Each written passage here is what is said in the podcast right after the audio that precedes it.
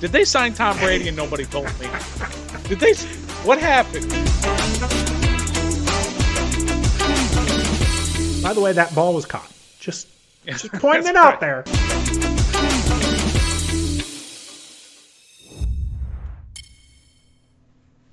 Greetings and salutations, all you Washington football fans. We've got quite the show for you here on Ref the District, episode number 18. I'm Nathan. We've got the Stoner, and you'll see a couple new faces down here joining us for this podcast. You might not have you know actually you might not recognize them because this uh, you know they they they typically are on the audio side of the house but we're happy to have with us the Washington football team, the WFT Declassified podcast with us today. Thank you for joining us, gentlemen. Today's show, we're going to be going over, you know, as we always do with the warm up, we're going to be talking about uh, all of our DC sports teams. And when we get to the game, we're going to be talking with Declassified on, uh, on our 53 man roster and some of the things that we've talked about previously, like Trustin Rivera and whatnot. So you're going to want to stick around for that. Post game, our man Stoner says that he's got a big old rant for our uh, our our Capitals, so our Washington Capitals.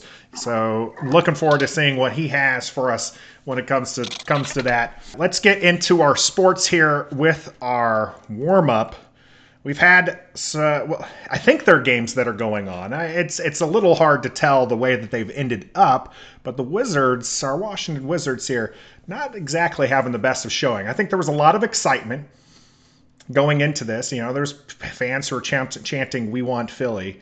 The, I think our the Wizards players, they they you know even Westbrook was like they are the number one seed for a reason, and they're showing it, and we're showing why that uh, the lottery probably was a better spot for the Washington Wizards. But three and zero, oh, we'll see if they can muster up and win one, or if they, are they going to get swept? Do we have an idea? Do you think they're going to get swept? Do we have? Is there anyone on this this podcast that still has hope for the Washington Wizards?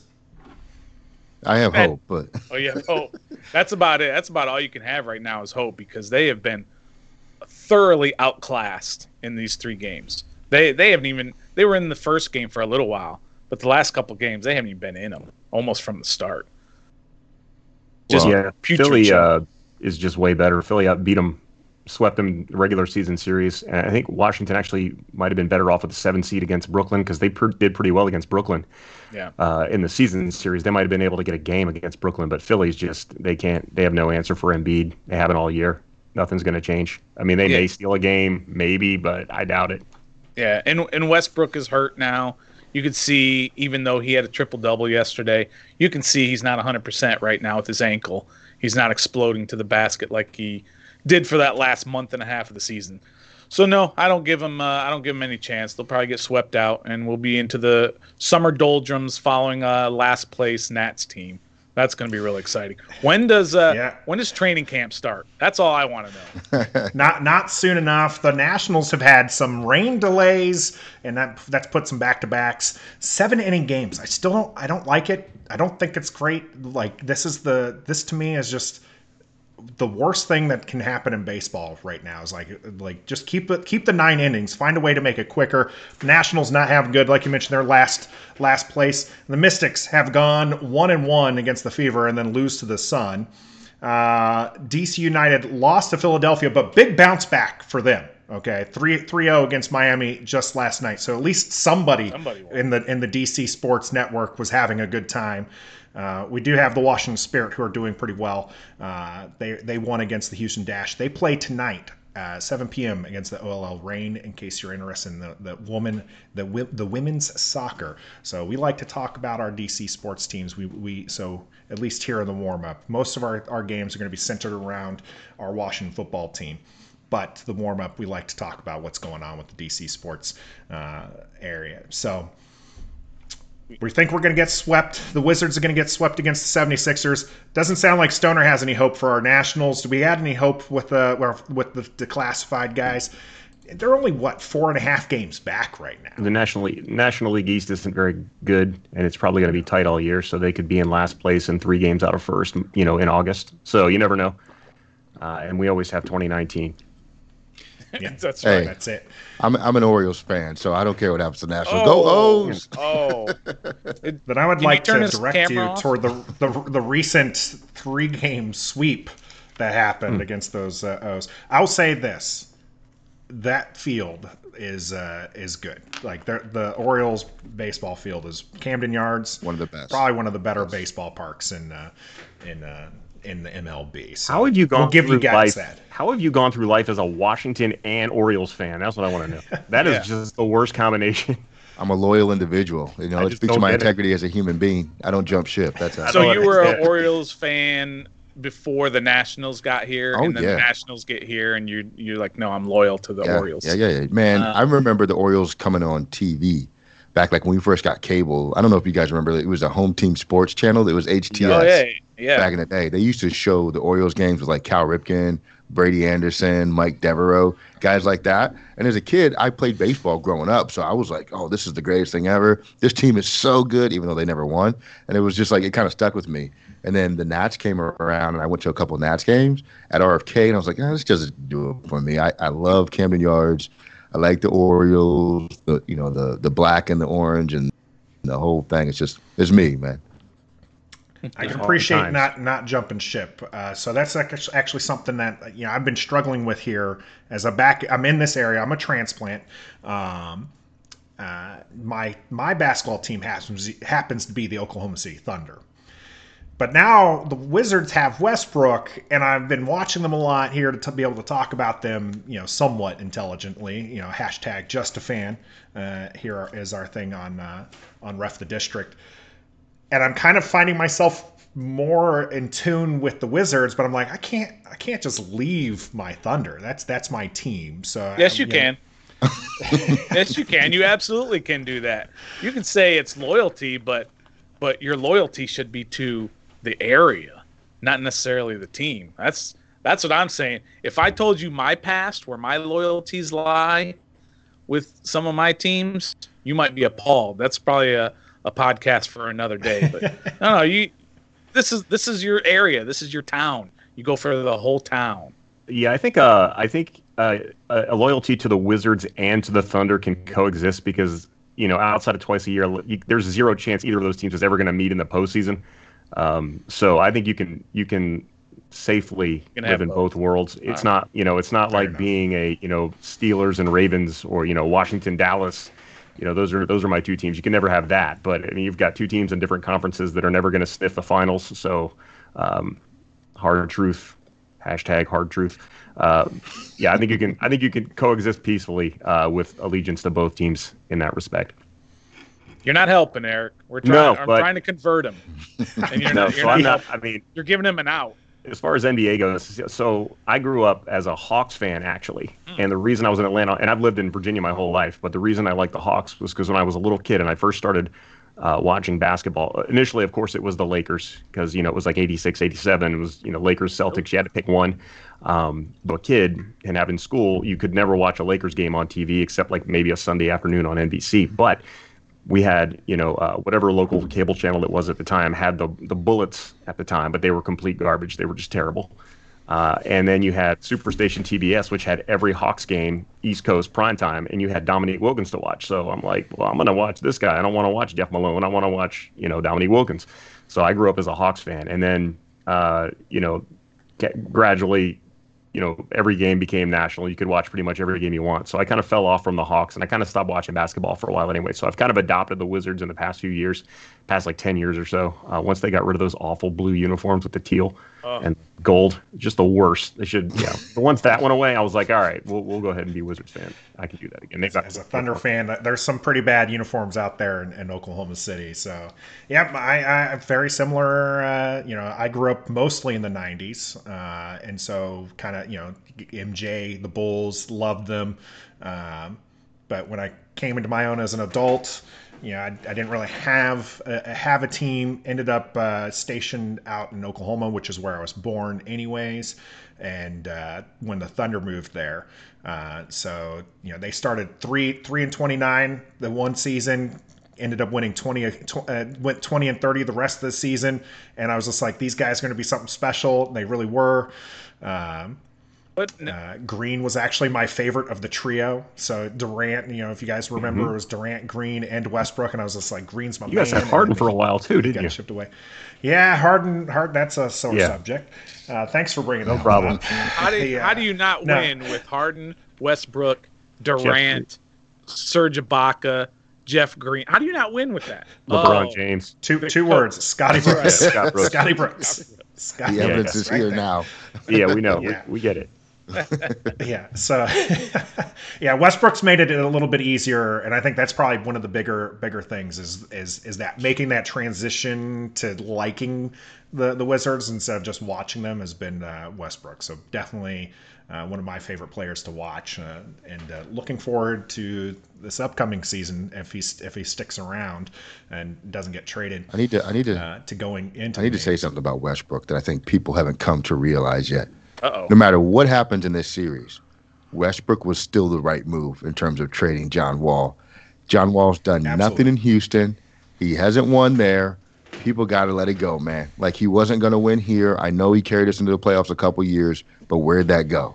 Where'd it go? Yeah. You were stuck with a player who had a two hundred and something million dollar, fifty million dollar deal or something like that. That just it wasn't working. It had never worked. I'm glad he brought us back to relevancy, but it was time to move on. And Westbrook, here's the other thing that people don't don't take into consideration with Westbrook. Westbrook has a lot more friends around the league than John Wall does. So when it comes to free agency, you have a much better chance of getting a better top tier free agent with Westbrook than you did with John Wall, including playoff P. Uh, you know, and maybe you don't want that guy because he's not really killing it uh, PG down in, uh, in in LAC, but but it, would be an upgrade over uh, who's our three right now. I mean, Rui.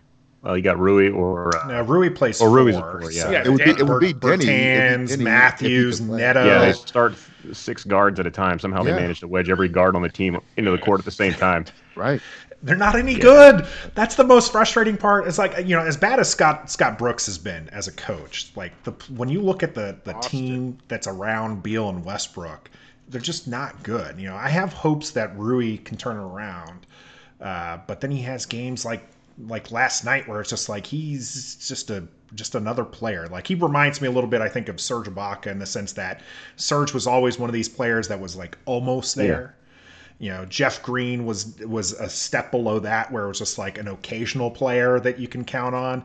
And I think I think Rui's more of that person that's going to be like occasionally. Yeah, you like he's gonna Wizards. Be, you yeah. you think Otto Porter? That, that's exactly what he is. I mean, Serge just, Ibaka. Serge Ibaka has a role, and that's defense, right? Like, so at least if nothing else, you know you're going to get defense and block shots with Serge Ibaka. What are you going to count on with Rui? It doesn't exist, and that's the problem. Eric and I talk about this on our podcast too, like positionless players. He's kind of one of those. Like, what are you going to fall back on with Rui that you say he shows up to the arena? I'm going to get this every single night. There's no such thing. Same thing with Otto Porter, like Eric just mentioned, and the small forward. Uh, what was the guy's name? Kelly Oubre. Like we keep oh, drafting the yeah, same Oubre. dude over and over and over again, hoping it's going to work. It's going to work sometime, Ellie. it's, it's got to work, to, right? But then we got Deni Avdija this year. Same. what did he do? That's yeah. this is what I'm saying. Like, I don't know what this philosophy is of drafting players without a specialty and just hoping it works out. You're not going to draft Luka two years in a, or two, three years, whatever it is, right? Luka d- comes around once every generation, right?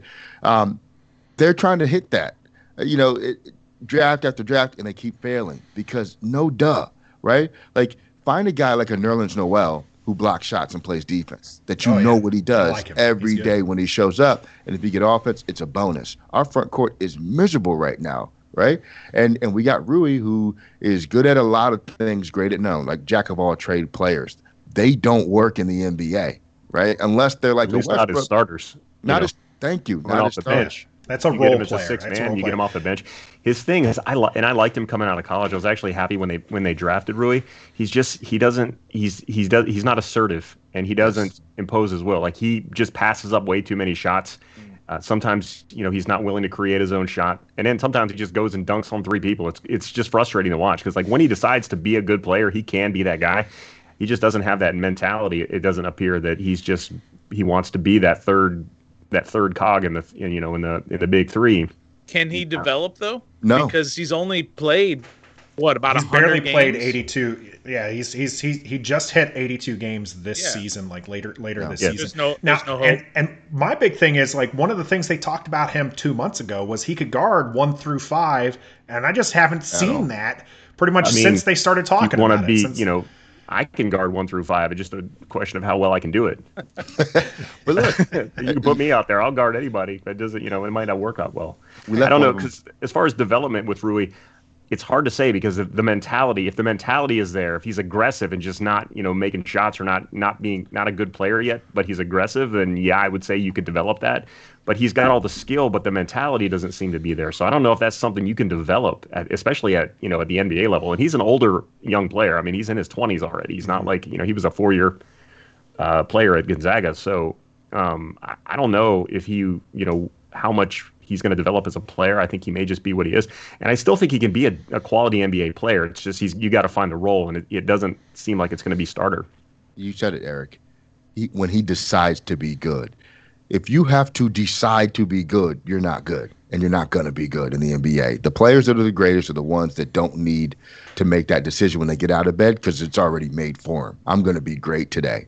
Mm. He's not that. He's he's he's passive Troy Brown. We forgot about that dude. Another, Another one Otto, yeah, guys. he was the direct descendant of Otto Porter. Yeah, he was the next. yes, yes.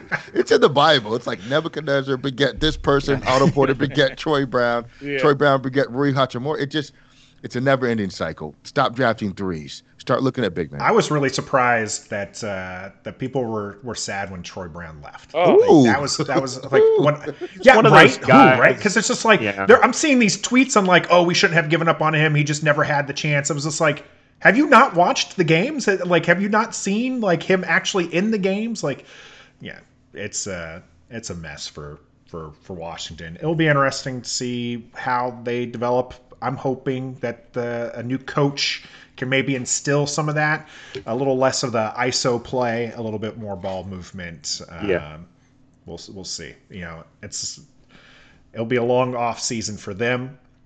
We're currently in the off season for a Washington football team. We're going to be talking about them here in the game with Declassified here on Ref the District coming up.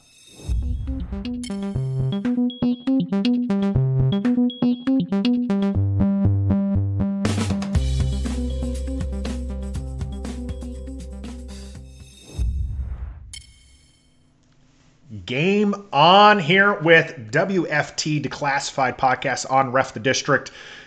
Guys, you you obviously got your your podcast is centered around the Washington football team, and I'm going to encourage our our subscribers, the people who come out here for Ref the District, to go hit up you guys.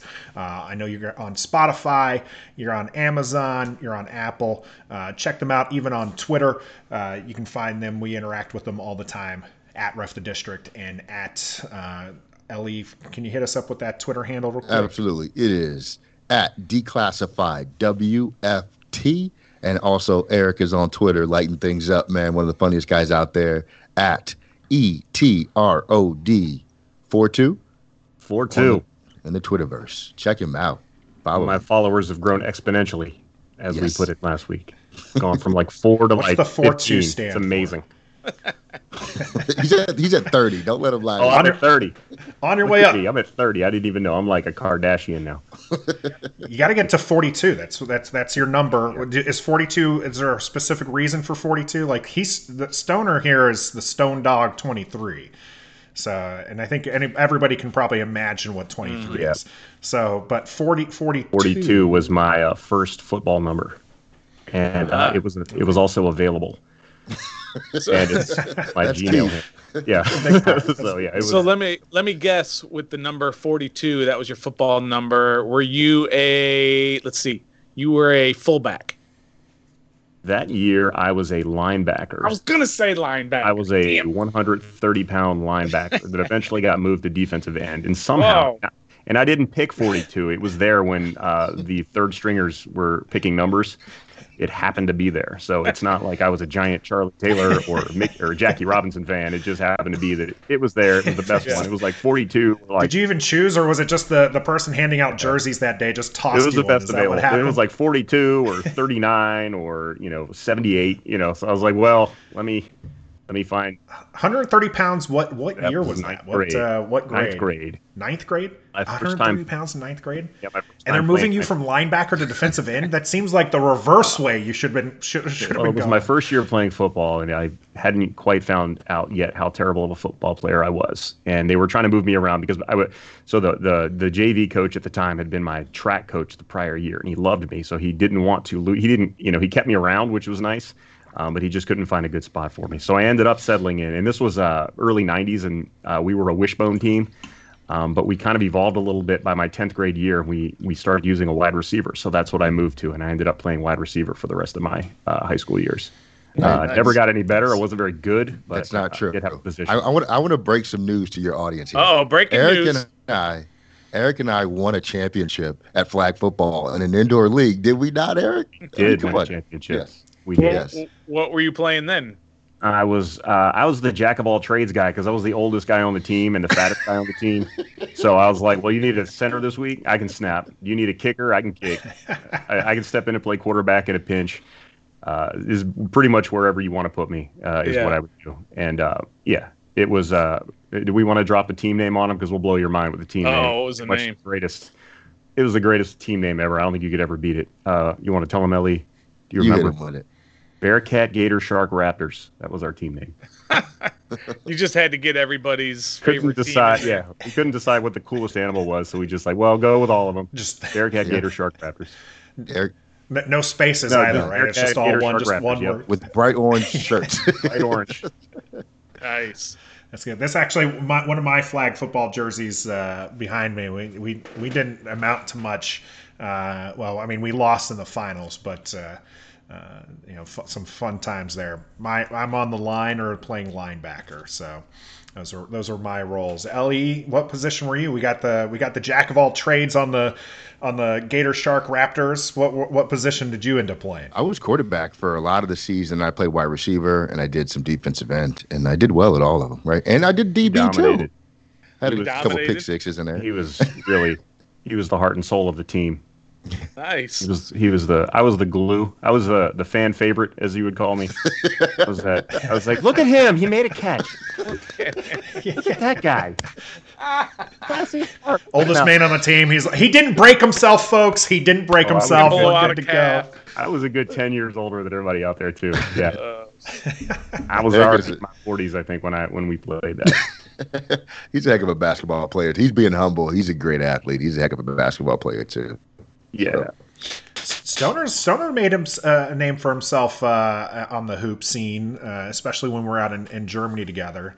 He dragged me out there a couple times. I've got a significant height advantage on Stoner, and he still gets picked way before me. But that's just because when you're talking about when we were talking about you know position players for basketball, I'm six foot three. I've got some serious lanky arms. I'm the guy who just fouls the crap out of people when they get near the basket, and I block shots and rebound. That's, that's my that's role. my role. I know it.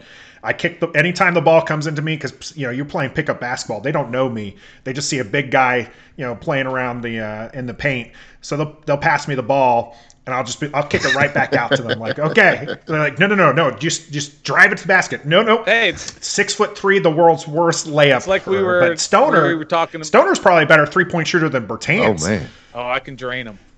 They they used to call me uh, they used to call me JJ because uh, at that time JJ Redick was big at Duke, and so they used to call me JJ because. But that's all I can do. That's yeah, I was. You got that, that, guy who just. You're the YMCA know, game guy. You got the that's YMCA me. game. That's exactly me. I just sit out there at the line and wait for somebody to kick it to me. Yeah, yeah, that's all like, I can do. His his version of cherry picking was just standing at yeah. the three point line, waiting for the defense to finish but, their thing, and then he'd just be like, "All right." But right. you know what? I drain them. That's I yeah, drain them. But you got your role. You, you, are not a positionless player. You are. That's right. Just like you guys role. were talking about. We Craig Hodges. I have my uh, burgundy, burgundy and gold KD threes. Yep and uh, and they still don't have much uh, scuff on them because again I, I, I rode the uh, the bench most. I actually and when I played in Oklahoma uh, uh, on the intramural team that we had there, I fouled out with less than a minute of game time play. Like again, that nice. was my role. They were like, okay, go the go in there. Anytime they drive to the basket, just knock them down. I was like, okay, I can do that. I was actually surprised. One of them, I didn't. I could have fouled out earlier but he didn't call the ref didn't call the foul. I mean, I like straight forearm to the back. Like I was just like boom, like didn't call it on me. I looked at the ref like he was too shocked. No, all right, like, let's, really if that's how that? we're gonna do it. he was so shocked he couldn't even blow his whistle. So, he had no breath. Yeah, yeah. I was. I won't be making any uh, any any basketball teams. I probably won't make any NFL teams, but we do have uh, you know the 53 man roster that uh, is is light years away it seems for us. But we I would I do want us to take a little crack at it, and and we got some names on here that that really put some question on our coach, and that's the first thing I want to ask our our, our friends here. Ellie and Eric, do you trust the team that Ron Rivera is putting together right now? Go ahead, Eric. Uh, yeah, I do. I'm not a huge fan of uh, quarterback. Um, the addition of Fitzpatrick uh, has drawn some ire on the uh, declassified podcast. Uh, I'm not totally against it. I kind of know what they're they're going for. I just um, it's more and again it's another Lache Seastrunk thing for me where I'm more irritated at like the fan base for thinking that he's going to turn into you know Tom Brady at age 38, where you know he's probably going to be the same guy he's been his entire career. But from a team building standpoint, um, it's pretty clear that Ron Rivera wants a certain type of player. He wants a certain type of uh, attitude, and he's developing that. And he's got guys that are going to work really hard. And uh, it's not just a lunch pail team; it's a team that has some real talent at at real spots. Um, it's just going to come down to to you know quarterback, and, and I've said repeatedly on the podcast, and uh, we, we both have that we're most likely going to see all three quarterbacks at some point next year um, Fitzpatrick, Heinicke, and Allen are most likely going to all get playing time. So it just depends on who, uh, if one of them can step up and if they can get some kind of consistent quarterback play. Um, I do like the chances of, of repeating as division champs and getting back into the playoffs. I do like that, and I like the roster that he's building. Pass that Kool Aid. yeah, I'm gonna take it. The uh, the only questions I have, Eric, you nailed it. But the thing I think you left out was the offensive line. You know, you let Moses walk. Hey, guys, hate him if you like. I, I, that's your business. I thought he was okay. I thought he was a starter in the NFL, and we let one go. So we're gonna see about Cosmi real quick. We call him the Cosmi Kid on the Declassified podcast. That's what he is, the Cosmi Kid. Um, he's gonna have to play, and he's have to play well. The the one thing that I want people to understand is that last year's free agency class played well, including Cornelius Lucas, guys like that. I'm happy about that. But it is not statistically smart to assume that he's going to play at that level again because he never had in his career consistently prior to last year. And they're banking on the same thing.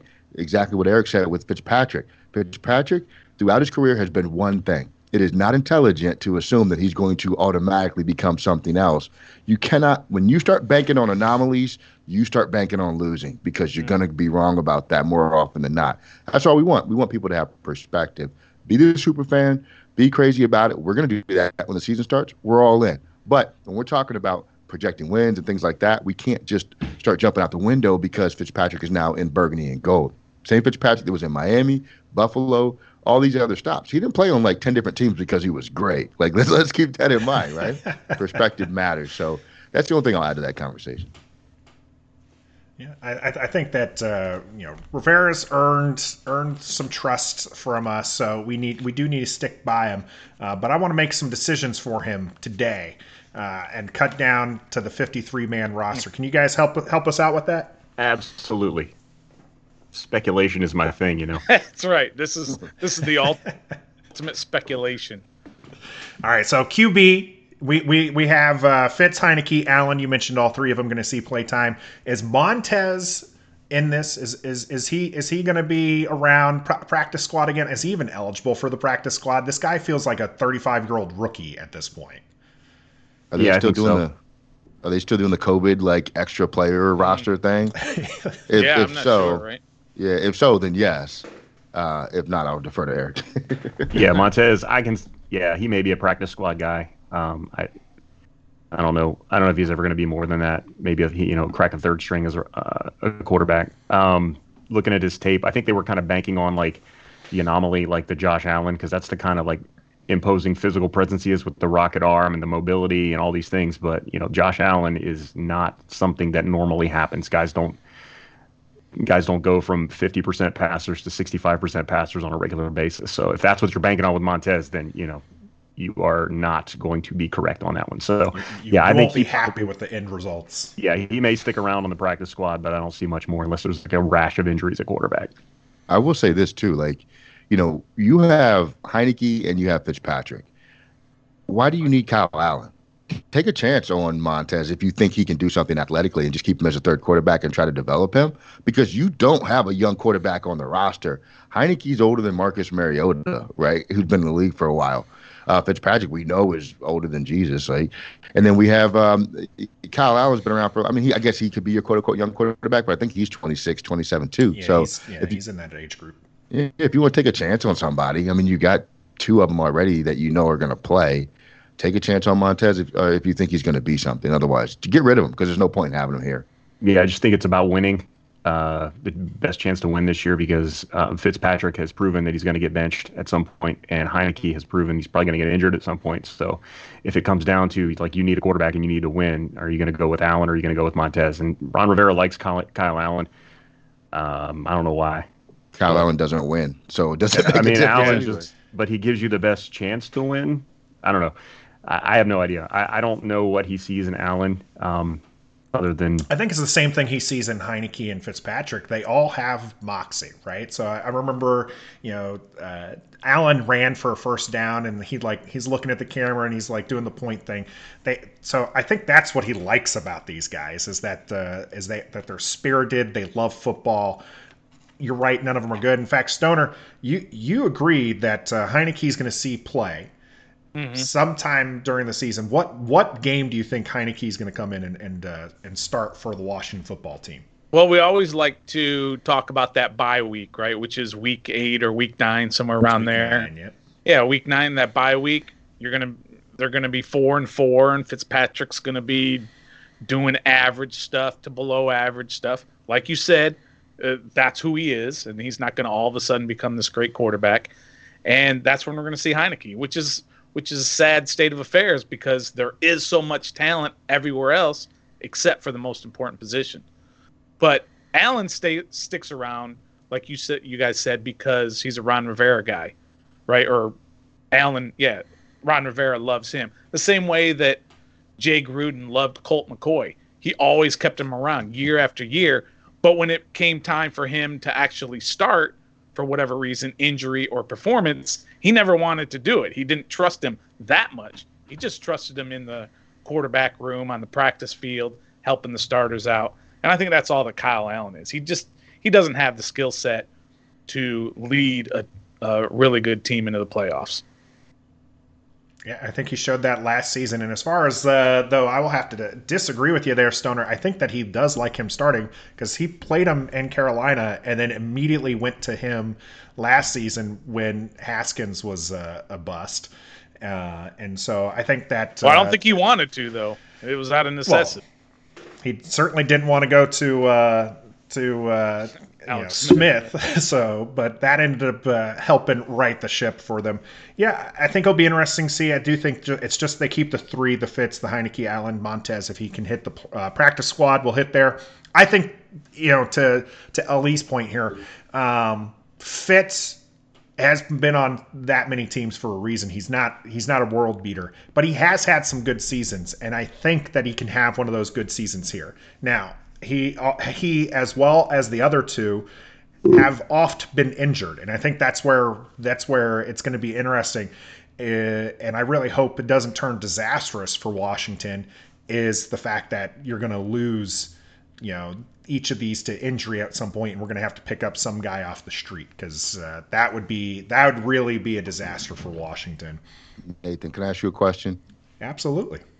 He's had a good season by what standard? Has he had a good season by Aaron Rodgers standards? No, I no. That's that's Has MVP he had a good level. season, but he's had a good season by let's say Cam Newton standards.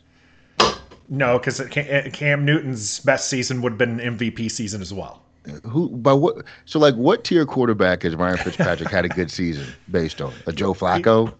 Yes, right. Like a Keep tier three on, QB. don't don't let up on this pressure. Keep it going. Yeah, because like that's it. the thing. Perspective matters. Like we we do this a lot with players. We say he's had a he really hasn't had a great season in the NFL. If you go back and look, I didn't say great. I said good. Uh, that's fair. That's service. Fair, but... Like when you're looking at good, right? So you're looking at you have elite quarterbacks, which are like you have three, right? Maybe five. You can go to five. Then you have great quarterbacks. That's probably your, you know, from five to 10 to 12 range.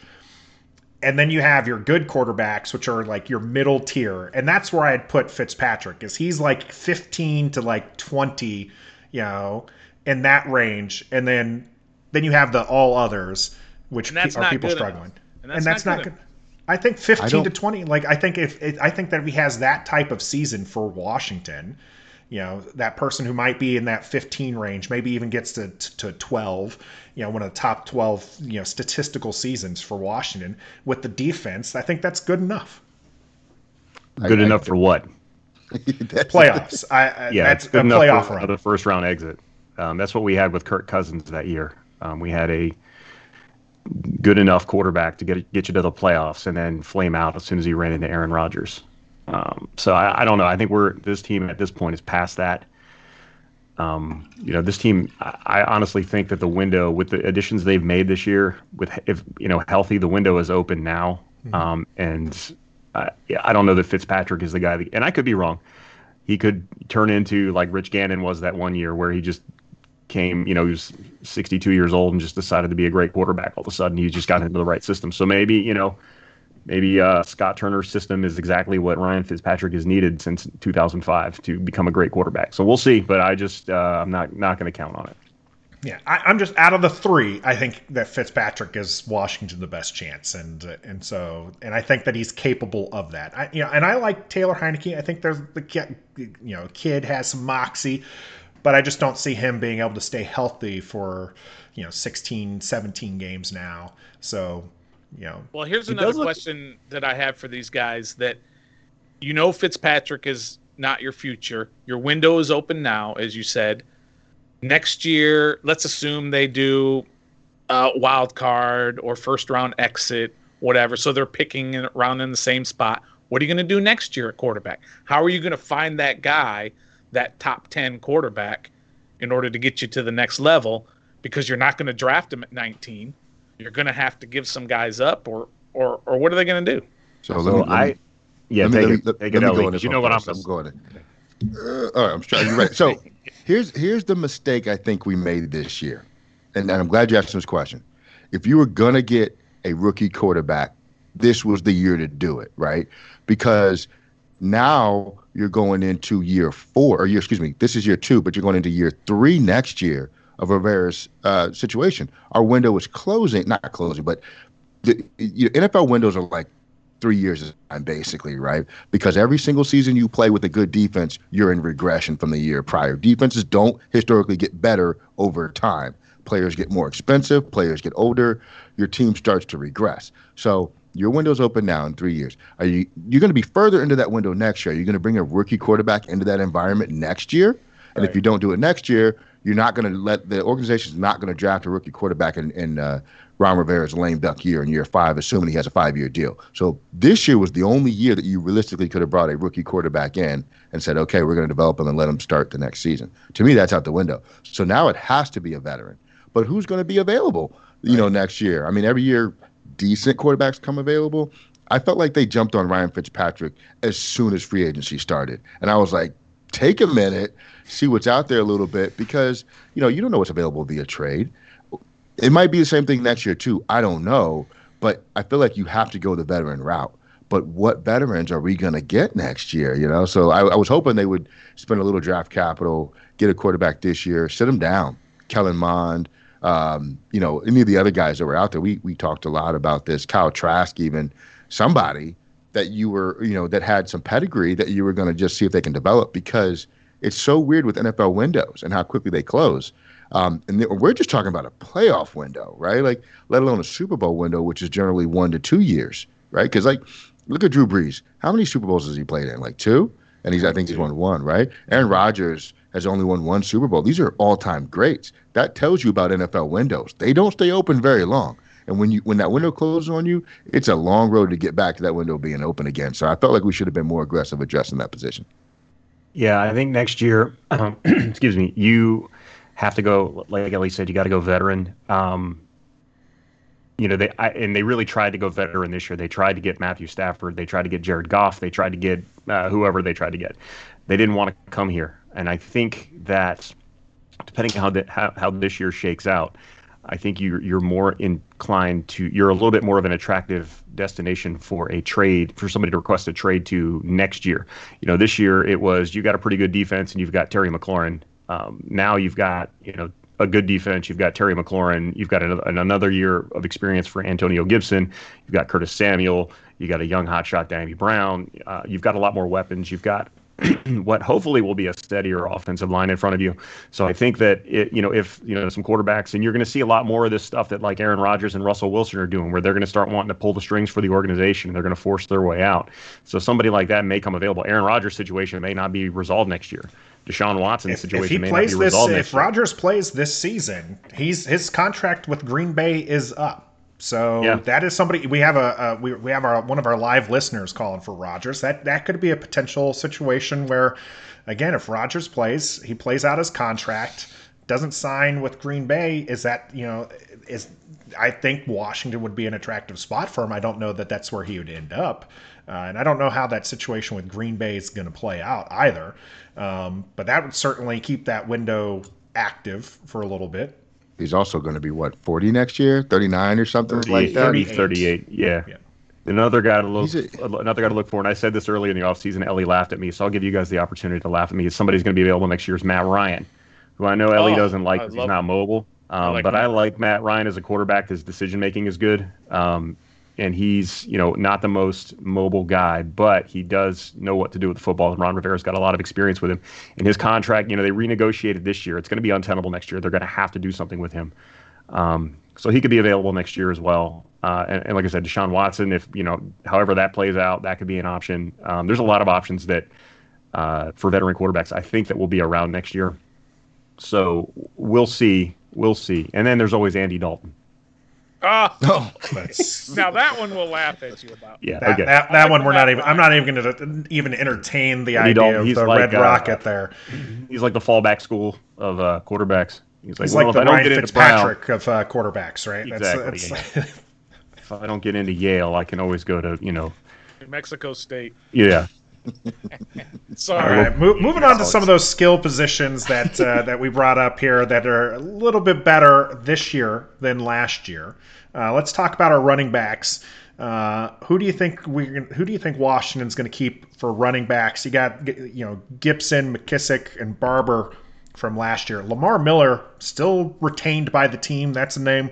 Uh, no no additions through the draft, but an undrafted free agent uh, with Patterson, uh, and then Jonathan Williams as well. You know who who you know how many are they keeping? Who are they sticking with this season? We'll start with Stoner. What's your opinion on that? Yeah, I think it's going to be uh, obviously Gibson, McKissic are, are on this team. That's those are no brainers. I think it's going to be Patterson's going to be your third down back, uh, a la Chris Thompson from a couple years ago, and then uh, the other two guys don't make it. It isn't. Uh, you said Peyton Barber. Peyton Barber, Lamar Miller, and Jonathan Williams are the other running Those backs guys currently Those listed guys are on the Jags. roster. They're just another guy. They're they're they're solid, but they're they're not going to bring anything for you. So I, I think it's going to be those three. Maybe one of them hangs around in addition, like Peyton Barber. But I think it's just those three. What what do you guys think? Lache Seastrunk. like, Yeah. We're bringing him back. Lache Seastrunk, and uh, what, uh, what Roy Helu is the other guy. We're bringing we're bringing Roy Helu, Helu back. Jr. Helu, and Evan Royster. We're going we're going 2011 all over again. Helu of what 14 catches in a game, right? I was uh, Yes. We sir. talked about that. He was another guy kind of ran it on last week. who was the I- guy that was weightlifting and dropped the the barbell on his eye or whatever? He was supposed to be out. He was out of USC. Do you remember that guy? Yeah, Stephen uh, Stephen Jones, Stephen something. It was like he had Yeah. the same name as that receiver from Buffalo. I think it was. Yeah, I know exactly who you're talking about. Yeah, I about. thought he- yeah, Everybody thought he was going to be the next uh, running back star, but oh, Steve Johnson. yeah, yeah. Steve it's Johnson. like Johnson, someone- Yeah, yeah, okay. yeah. I think um, who's going to make the team? I think uh, honestly, I mean, you know, Gibson's going to be here. Um, I think Lamar Miller's probably out because I, I just don't know what he brings to us. Like he, Right. he's not effective anymore. Jaret Patterson probably squeezes his way onto the roster. McKissic, I think Barber is still here. And I think you keep four. Um, and then you know maybe you put a Jonathan Williams on the practice squad if he has eligibility. Uh, but I think Rivera was pretty high on Barber when they brought him in, mm-hmm. and he he coached against him in the NFC South. Rivera's a loyal guy. I, I don't think he's going to bring Barber in and then send him packing, you know, this year for no reason. Um, even though I don't think he's effective on the field. So my guess is you're going to see a similar split too in carries this year. Like you might get Gibson more involved in the passing game since he basically wasn't at all last year. But I think you're going to see Gibson's going to lead us in touches, but Barber's not going to be somewhere. You know, Barber's probably going to get you know three to five touches a game, depending on situation and scenario. And then you got McKissic's going to get a couple out of the backfield and he's going to get a lot of receptions. The question is, what happens with Patterson? Is Patterson good? We've talked about this a lot, but um, he's kind of a one-dimensional runner. You know what I mean? Uh, there's not a lot of uh, dynamics to his game. So, can he find a way to be effective being one-dimensional in the NFL? It's certainly possible. Is it you know is it going to happen? Uh, we don't think so for so. Peyton Barber. Yeah, I, I was going to say that I think that actually comps to Peyton Barber pretty well. Yeah, and, oh. and I think that's where it comes down to. And I, I do agree with you, Le, that that Barber's the one who ends up on the, the roster. So I think I think that Gibson, McKissic, one and two. I think Barber. I think they're only going to keep three, and then they're going to stash Patterson on the practice squad because he's a rookie and they can. And this guy was undrafted, and as you mentioned, he's really it's his game is he's small and he's a powerful, you know, running back for those short yardage, but they have Peyton Barber. So unless Patterson shows something, you know, during the preseason, during these OTAs, you know, that he can take over that, they're going to go with the the vet who they know that they can, you know, well, they can't really trust him because Peyton Barber too many times ran into the back of that line uh, on the short yardage, but that's who they're going to give it to, right? That's who they're that's who I think will will be there. I think that if Patterson shows he can do what Barber does, he will edge Barber out because Ron Rivera has made it pretty clear this offseason that he's more interested in youth than he is in experience. He brings guys in that he wants to play now, um, he thinks he can give time to. So I think if Patterson proves himself, then I see no reason why he doesn't make the team over uh, Peyton Barber. That's fair. And and to Patterson's uh, you know credit here, the lone undrafted free agent that uh, Washington went after, and so maybe that speaks volumes for what they think because they they actually traded away draft you know picks for next year to make sure that they could get guys like Cheeseman, you know. And don't uh, hate on Cheese. Don't get me started on Cheeseman. That's my base now. That's, my that's he's, well, he's, he's, he has to be our guy because there's no other long snapper on the team, so we can right. check that his spot off. Right, there's no competition. Um, but uh, no, it'll be it'll be interesting to see how that plays out. I think Patterson will definitely be one of these guys that we fall, you know, the, the fans fall in love with during the preseason, uh, and uh, really really want and push. And then to me, feel sad or they'll be upset when he gets stashed on the practice squad because they're going to be like, oh, some other team's going to pick him up, and then no other team's going to pick him up. It happens every every year. Fans fans get too attached. All right, move, moving on to our other ones, wide receivers. Uh, you got McLaurin, Samuel, the guys you two talked about uh, very recently, and uh, and Dyami Brown. You got Terry uh, Brown. You got DeAndre Carter, Gandy Golden, Harmon, Humphries, Milne, Cam Sims. Everybody's first cut, Steve Sims Jr. and Isaiah Wright. Well, I got a question here because I listened to your guys' podcast from last week when you were breaking down Dyami Brown right? Which, by the way, was an excellent breakdown. I was very uh, in tune, or I was I really listened to what you guys had to say about that. It was an excellent breakdown.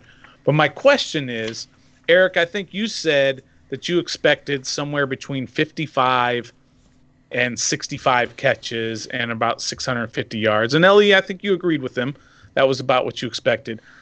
The the only thing I wonder about that is where how is he going to get? I think if he gets that many catches, either something has gone terribly wrong or something has gone terribly right, meaning they have the world's greatest offense if he gets that many catches, or a bunch of guys got hurt. Because if you've got McLaurin and Samuel probably getting at least 180 catches between them, and you got Logan Thomas with his 70 catches, McKissic and uh, uh, Gibson with their catches, and those are just your starters, you're up to over 300 catches already. And now you add Dyami Brown, who's going to have 55 or 65. This is going to be a career year for Fitzpatrick if we're if we're going with that. Well, the three-headed monster. He's the future goat, of course. Yeah. He's the yeah. next, uh, Tom Brady. That's right.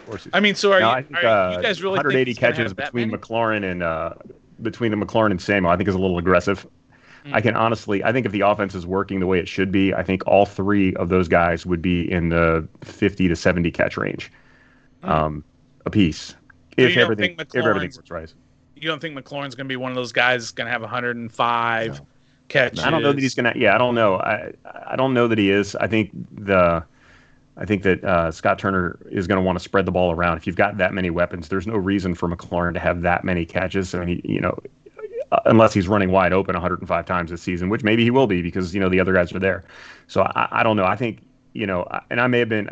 I was kind of put on the spot with that, so my math wasn't great. Um, so I kind of pulled that out of my butt, honestly. So let's say, yeah, I'd say in the 50, you know, 50 to 60 catch range and in the mm. six to 700 yard. I think it's fair for a rookie. I mean, it'll be a good rookie season. I would love to see it. Um, it wouldn't surprise me if he doesn't have that much. Um, but I do really like him as a player. So um, I think he's going to have 150 catches. I just can't say that in public. let me let me say this too. Like I I think Dyami is going to be more. He's a deep threat, so his yardage is going to come on less catches. So that's number one. Number two, I want to point this out to you. J.D. McKissic had 80 catches last year.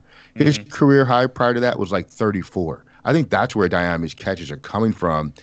McKissic had that many catches out of necessity, right? Because our wide receivers were absolutely terrible. Right. That and the QB play was what, prone to dump it off. Thank you. And so, you know, Logan Logan uh, Thomas had 75 or something like that catches.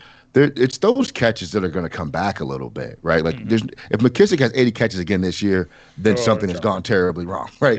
Yeah. Um, I don't think McLaurin's a 100 ball a year kind of number one wide receiver. I think he's a make the most out of the opportunity he gets type of wide receiver, which is why they brought in Curtis Samuel, who's going to and, and he's not a hundred catch a guy a year. You, you know what I mean? Like they're just not that type of wide receiver. Um, and and you don't want them to be for durability right. reasons. Like, yeah. You know, we want these guys around for a little while, so they are going to spread the love.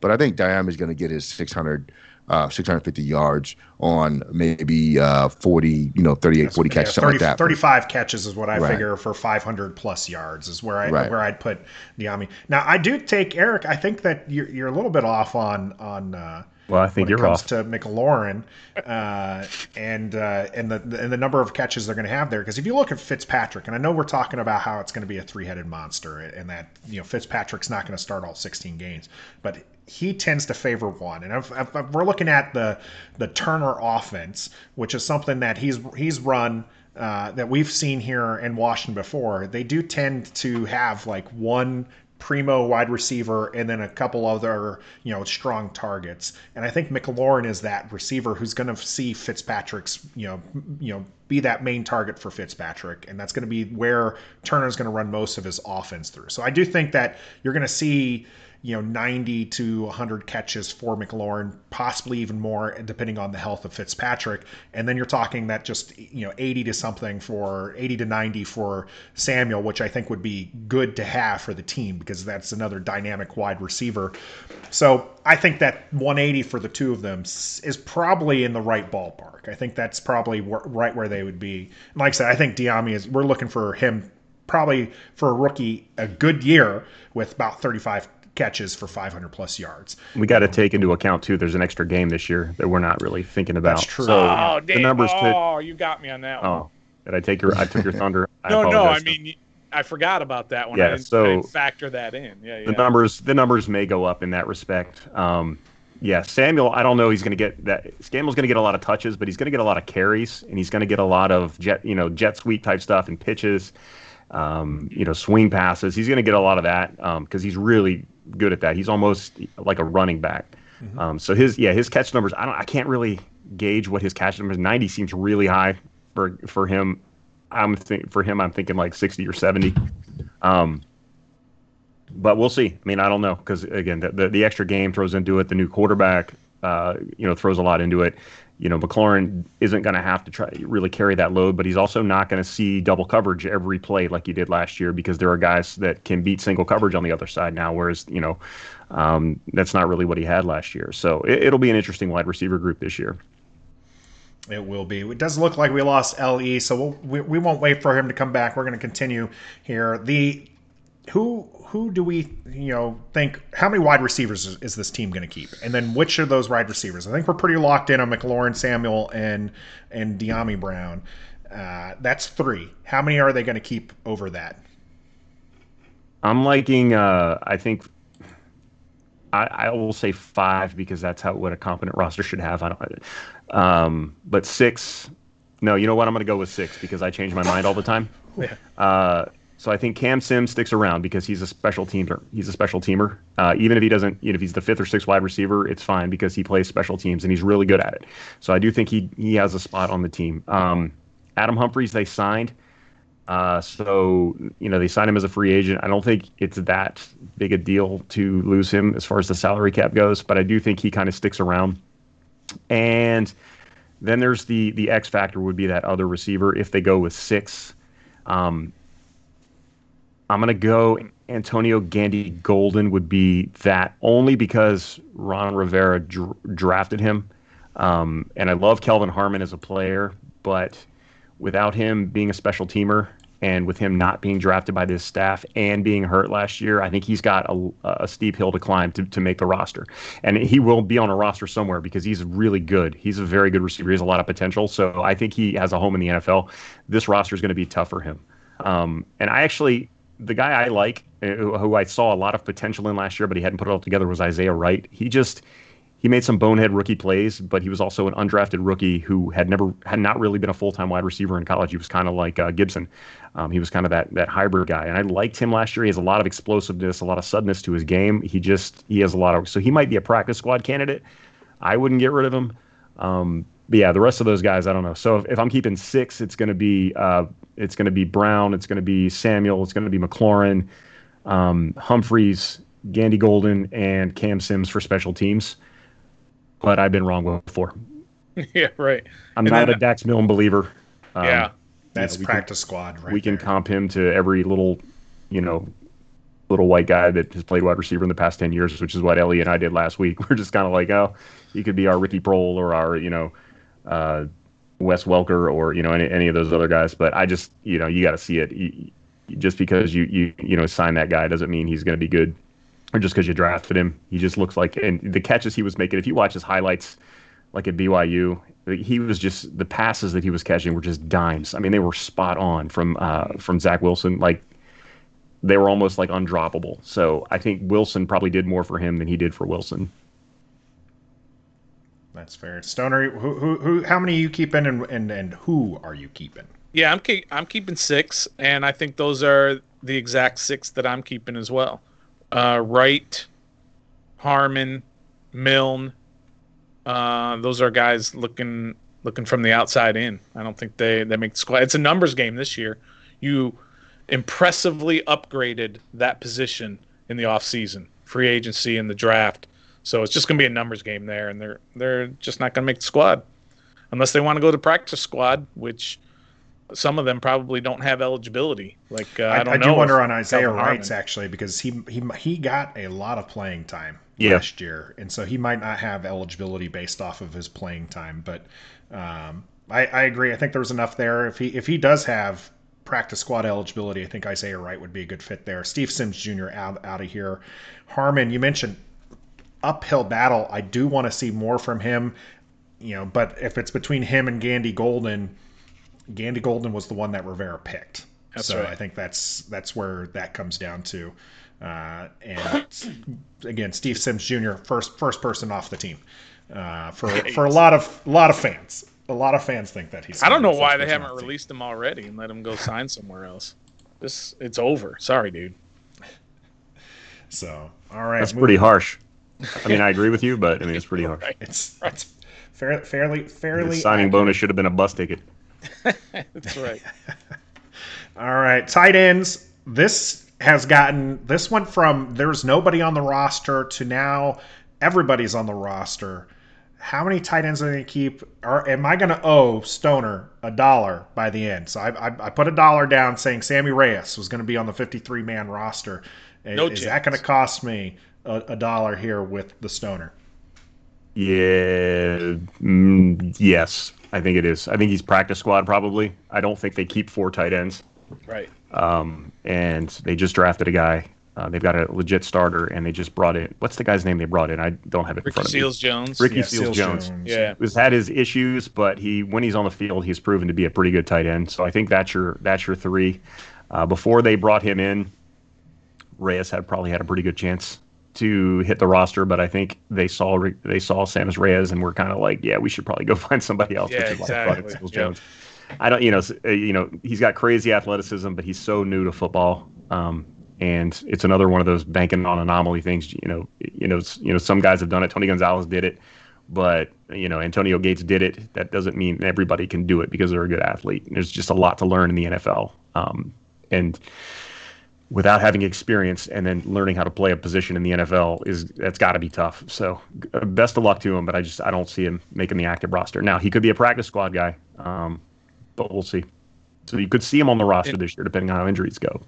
And and I'm probably looking a little too deep into what Fitzpatrick said, but when somebody asked Fitzpatrick about Sammis Reyes and and he said that is one of the most impressive human beings I've ever seen. He didn't say that was one of the most impressive tight ends or football players I've ever said I've ever seen. He just talked about how impressive His he looks. physique, yeah. Yeah, yeah, yeah. So he didn't really uh, give him an endorsement by what he was doing on the field. And and like Eric said, you brought in Ricky Seals Jones after that first mini camp and said, "Oh, okay, we do need some help here, so let's go get somebody." Yeah, uh, Seals Jones does have a history of uh, not being available to play though, so uh, we could see we could still see some Reyes action there. Um, the guy Reyes, I can see the impressive human being where that came from. He looks like a comic book character. like he's Yeah. crazy built. So, uh, yeah, I don't know. I don't know if he's active roster, but um, I think we we may see him on the practice squad. Yeah, so Thomas Bates uh, impressing in the rookie camps as far as I've uh, heard and seen. Uh, so those two seem pretty good. Hemingway is a name that Coach Rivera seems to bring up quite often. Do we? Do you have any opinions on on Hemingway? Um, Old Man in the Sea. That's about all I can tell you. Uh, I don't even know if that was Wrong Hemingway. Yeah, wrong Hemingway. Okay. Um, no, I don't know. I don't know enough about him to really comment intelligently. Unfortunately, I've not seen him play. Uh, so I'll trust Ron Rivera. If Ron Rivera likes him, then I like him. Yeah, that's I like that theory. If Ron Rivera likes him, I like him. I like that. I'm using that. Okay, you can steal it. I didn't. I didn't trademark it. Just give me a quarter every Yeah. time you say it. All right, s- move, moving along in the roster here. We got our offensive linemen. Some turmoil here recently because of the Moses dropping off Moses. I don't think anybody was really mad about uh, Christensen uh, leaving the team, but uh, a lot of a lot of people vocal about Moses, to include one of our viewers, uh, live listeners today, um, who loved Moses. You know, I personally was a, I, I was lukewarm on Moses, the S I L E. You know, uh, uh, I, I believe that he you know he's a starter in the league, but he's not been picked up. Maybe he's purposely waiting to be picked up. Uh, you know, when injuries start coming there. But I, I don't think losing Moses was as big. Uh, I think that that'll be interesting to see. And, and one of the things we mentioned earlier was the anomaly seasons, and so. Uh, you know, Lucas had a pretty good season uh, last year. You know, whether or not he can put that again together this year will be be seen. But you also had Flowers, Ereck Flowers, who had a great season, got paid in Miami, and now he's here on the cheap through a trade. You know, are we hoping that this connection with the team can actually help grow? I also think Flowers is a Scherff insurance for next season too. So we'll see how that that situation plays out. But Stoner, who do you got starting on our on on the Washington line? Yeah, no, we've looked at this offensive line, and I don't even think they're finished on the offensive line yet. Bringing maybe another guy in or letting a guy go. I I don't have a good feel for what Rivera wants to do because it has been a lot of surprising moves, bringing in guys, drafting guys, letting guys go. So I don't have a really good feel for it, other than uh, what Eric said earlier. If if whatever Ron likes for that offensive line, then I like, and we'll have to trust him on that. Yeah, I would go with that. I, I don't know. You have a not to insult your viewers, but like you love Moses, like love Moses. That's like I love vanilla ice cream. I love I love Buicks. You know, yeah, like, right, right. I mean, it's. I mean, I like Moses as a player, but I mean, it's not. He doesn't move the needle enough that I'll make it. I'm outraged that they got rid of him, and they they brought right. in two guys, and they already have Lucas. So he, you know, he was a solid player for them, but he's replaceable. He's not yep. the end all be all. And again, it's a youth movement here. I mean, Rivera wants to get young, so he was pushing 30, um, and he's not. You know, he's probably peaked. Um, he's probably got some good football left in him, and somebody's going to get a, a nice, good left tackle or right tackle. But I don't know that he's, you know, it's crushing to lose him. It's not, you know, like losing Trent Williams last year. That hurt. You know, that was a big mm-hmm. loss because that guy's, you know, top three left tackle in the league. Moses is, you know, top half, top maybe top ten right tackle, but not. I mean, if he's top ten, he's number ten. Um, so I don't know. I am not that big of a. I don't. I don't see it as that big of a loss. Um, yeah. They've brought in so many guys. I don't even remember. The one thing I, I did notice though is all the guards that they're bringing in all appear mm-hmm. to be mm-hmm. left guards. Um, I mean, Scherff is like the only like full time right guy who's consistently played right guard um, throughout his career that's still on the roster. So if they are bringing in all these guards as Scherff Insurance, like bring in somebody who's actually played on that side because it's a you know to the outside viewer it may not seem like a lot, but switching from the left side to the right side is a big deal because you've got muscle memory that is really hard to retrain when you spent your entire career doing one thing and you got to switch to do the same thing to the opposite side. It's like, well, you got to start writing with your left hand today. Go. You know, it's tough. And um, so we'll see how that goes. Um, I think I like Flowers as a left guard, um, but w- you know, we'll see what they do. Uh, may, you know, Scherff may end up getting traded before the season starts. Who knows? Mm-hmm. I think that's a strong possibility. I think something's going to happen at, uh, before training camp with Scherff. Either they're going to sign him long term or they're going to trade him. And I, I have a feeling they're probably going to trade him uh, because of all these guys that they brought in. I think that'd be very surprising given the the, the, the tag that he's on is uh, is pretty hefty. And so I think that he's just going to wait it out. Uh, Scherff will just play One it out year. and wait wait for free agency and then mm. sign with the team that he wants. Because I really don't see a team that's going to be willing to give up. You know, and Scherff is a top ten guard, possibly top five, and he ends up on the All Pro uh, quite often, the All Pro list quite often. But I don't see anybody giving up draft picks when they know that they can probably just win out in free agency. So especially at eighteen million dollars. Mm, yeah, that is yeah, a hefty price for a guard. For a guard, yeah. you're paying tackle money for a guard. Now, again, top five in his position. You know, according to uh, the people who pick all pros, but that's just that's a little pricey. Yeah, I, I, we'll see how it uh, it plays out. Does Cosmi? Do you think Cosmi ends up starting at right tackle? So I said earlier on, I don't know that he's a day one starter, um, but that was before they got rid of Moses. Mm. Um, if he's not ready, Lucas can slide over because Lucas has historically been a swing tackle, and he's actually spent most of his career as a right tackle. Um, so I think he, you know, he's a he's a nice alternative if Cosmi isn't ready. But I think the plan is probably for Cosmi to start. That'll be interesting. So Cosmi, Flowers, Leno, Leonard Martin, Scherff, Schweitzer. We got uh, Roullier and Ismael for centers. Charles is a name that we haven't mentioned here. Mm-hmm. Uh, do are, are they going to continue grooming him? Saahdiq Charles is somebody who a lot of fans think as a as, as of a tackle, but then you, you get John Keim and a couple others who who push him more in the guard range. Where where do you where do you think he ends up? Yeah, so his only start last year came at left guard. He lasted like a play, but um, yeah, I mean it's another tackle. He I, I, see I see them making him a guard, but he can play tackle in a pinch. Um, but I think his, his future is probably a guard. And he may end up being your Scherff insurance since he doesn't really have a lot of uh, time spent on either side. And he played, you know, he played right side on the tackle, right tackle a lot in college before sliding over to the left. So he's got some some more fresh muscle memory for playing on the right side, even if it was at tackle.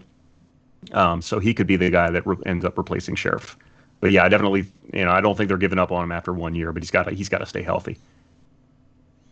Sounds good. Let's move to the defensive side of the ball with our with the stout defensive line that the Washington football team has. An embarrassment of riches. Uh, first round picks across the board. Uh, I don't I don't think there's any question that uh, Young, Payne, Allen, and um, and Sweat, Sweat. Yep. are are the starting four on the line. Who else is in the mix there? We got Matt Ioannidis back That's mm-hmm. uh, I, I, personally am very excited to see him uh, back in the in, in playing status. I think that the he really helps out the defense. Um, but what about some of these other guys we have here in uh, Burgundy and Gold? Well, let's not forget about Tim Settle for sure. He's a rotate uh, high rotation guy. Uh, I like James Smith Williams a lot. He he showed a lot last year. As a, I think he was a seventh rounder last year. Mm-hmm. He was pretty good. But I, before we get into that, I do have a question about the OTAs and the and the defensive line. And we all know that there was only four guys missing, right? And two of them were Sweat and Young, Montez and Chase. And everybody seems to be giving them a pass of them not being there. And I don't understand why we're giving them a pass. First of all, why weren't they there? I know they don't have to be, but why weren't they there? And why are we giving them a pass on this? Nobody else got a pass. Uh, or, you know, everyone else was there, so they didn't have to. They can't say, well, we're working out on our own. We're, we're doing our own thing. We're getting ready. Don't worry about us. I, I'm a little bit concerned about that. Why are we giving them a pass? Well, I think that we'll give them a pass until they don't show up this year. If they're not very good to start the year, or they're injured early on in the year, they get injured in camp because they're not in shape, then we start. We can start asking questions. Um, personally, none of them have done anything to make me think that they're not going to be ready uh, based sure. on how they came in last year. You know, the other two guys that were out, Leno, I think just had a kid.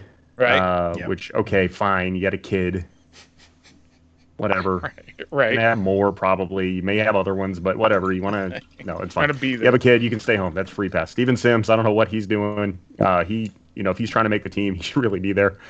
Uh, Young and Sweat. that, that seems like a poor, really, poor, yeah. poor decision right there. Yeah, I don't know. You know, he's got to probably do everything he can to be there, but we don't. I don't know what what he had going on. I don't know what.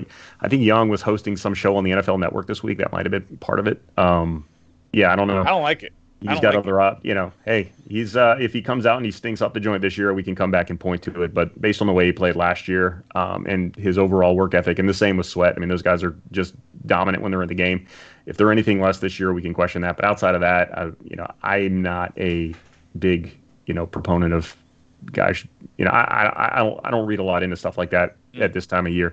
There doesn't seem to be any kind of animosity. The coaches didn't seem to be too upset about it. Um, there was no like kind of veiled language when they were talking. It was just like, yeah, they're not here. Uh, I know where they're at. We'll see them next week, or we'll see when they get here, whenever. So we'll see. Uh, I don't know. I'm not reading into it. I'm not raising alarm bells just yet. But you know, if they don't show up for you know mandatory camp in a couple weeks, or if they don't show up for training camp, then, then there's a problem. But we shall see. Who do you like also uh, of the rookies?